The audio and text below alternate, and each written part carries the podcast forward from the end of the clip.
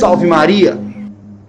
As grandes datas do calendário litúrgico são comemoradas não apenas em um único dia, mas estendidas por mais uma semana, chamada de oitava, ou seja, oito dias depois do dia festivo. É uma herança que remete à antiguidade, de modo especial às festas judaicas. Desta maneira, temos a oitava da Páscoa e a oitava do Natal. Esta última ocorre entre os dias 25 de dezembro e 1 de janeiro. No passado, existiram outras oitavas, como a oitava de Pentecostes e a de Corpus Christi, só para mencionar algumas.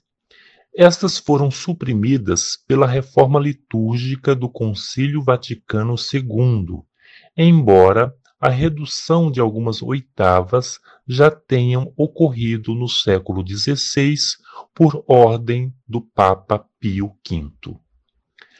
A oitava do Natal dura quase todo o tempo do Natal, já que é o período mais curto do calendário litúrgico, durando da véspera do Natal até o domingo após a Epifania, no qual se celebra o batismo de Jesus.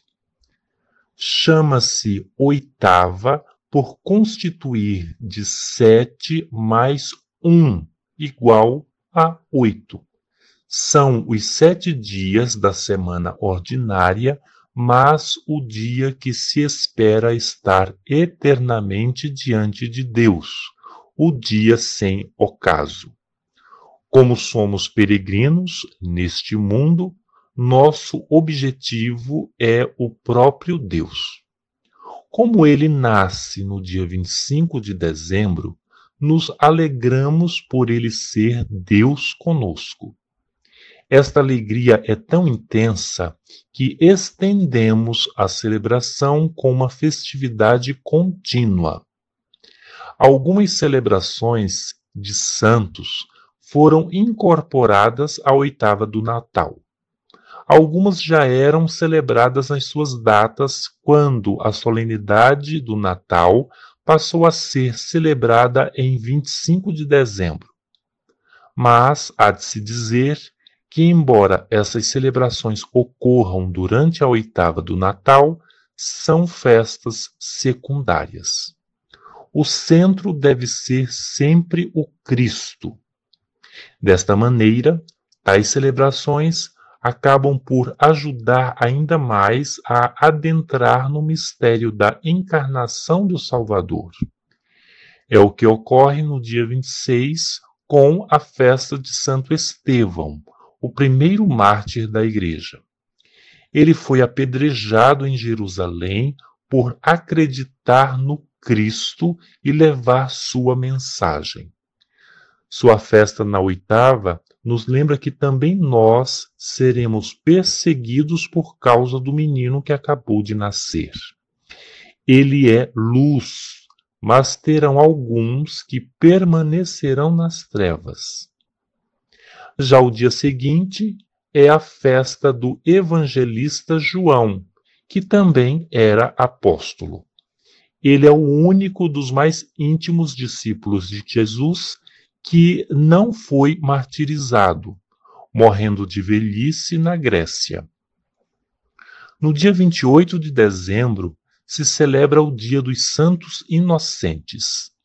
Trata-se da aquelas criancinhas menores de dois anos que o malvado rei Herodes mandou executar, querendo com isso que também Jesus pudesse ser exterminado na ocasião. Como bem nos informam os relatos bíblicos, José, após o alerta do anjo, foge com a criança e sua esposa para o Egito, retornando à sua terra anos depois, quando não havia mais perigo. Essas crianças, de número desconhecido, são os santos inocentes que perderam sua vida por causa do Cristo, que para eles é o seu Salvador.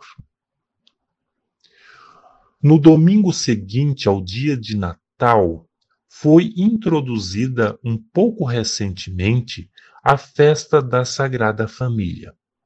O pai, a mãe e seu filhinho, como exemplo de família, principalmente em nosso tempo, em que a família vem sendo ameaçada. A liturgia dá atenção especial aos papéis dos membros da família, o respeito mútuo entre cada um e a memória daqueles que vieram antes de nós. A festa da Sagrada Família na oitava do Natal nos lembra que o Natal é uma festa da família, do amor que nos une. Muitos de nós não temos pai nem mãe por diversas circunstâncias e acabamos por ser adotados ou adotamos uma nova família. É, portanto, também a festa da acolhida. Nós acolhemos Deus em nosso coração e ele nos acolhe em seus braços. Já no dia 1 de janeiro, último dia da oitava do Natal, a Igreja celebra a solenidade de Maria, Mãe de Deus. É, ao mesmo tempo, uma conclusão e um início. Nesta celebração, recordamos o primeiro dogma mariano, proclamado em 431 no primeiro concílio de Éfeso, no qual Maria é mãe de Deus. Ela, ao dar à luz Jesus, torna-se mãe de Deus, uma vez que Jesus é Deus. Antes de ser Theotokos, mãe de Deus em grego, Maria é Theodokos, grávida de Deus. É também o dia da paz, Cristo, nascendo em nosso meio, nos oferece sua paz, e esta paz está nos braços de Maria. Ela apresenta a nós. A oitava do Natal é realmente uma semana de profundo significado cristão, um momento oportuno de reflexão sobre o mistério de nossa fé, nossa existência e a missão de Deus para nós, que é amar. Ele nos amou tanto que nos enviou seu Filho para que todos que nele virem a crer tenham a vida eterna. Este Filho, como o Pai, nos amou tanto que se entregou por nós, morrendo no madeiro da cruz. Por ele fomos salvos e, ao vê-lo, vimos o Pai, pois ele e o Pai é um só. Além disso, mesmo voltando para o Pai, não nos deixou sozinhos, mas enviou seu Espírito Consolador e Unificador, que também, junto com o Filho e o Pai, é um só. Olhar para o menino Jesus na manjedoura ou nos acalentados braços de Maria é ver a esperança e saber que não estamos sozinhos. A alegria é tamanha que queremos comemorar mais que apenas um dia, mas durante toda uma semana. Alegrai-vos, pois nasceu o Salvador de todos nós.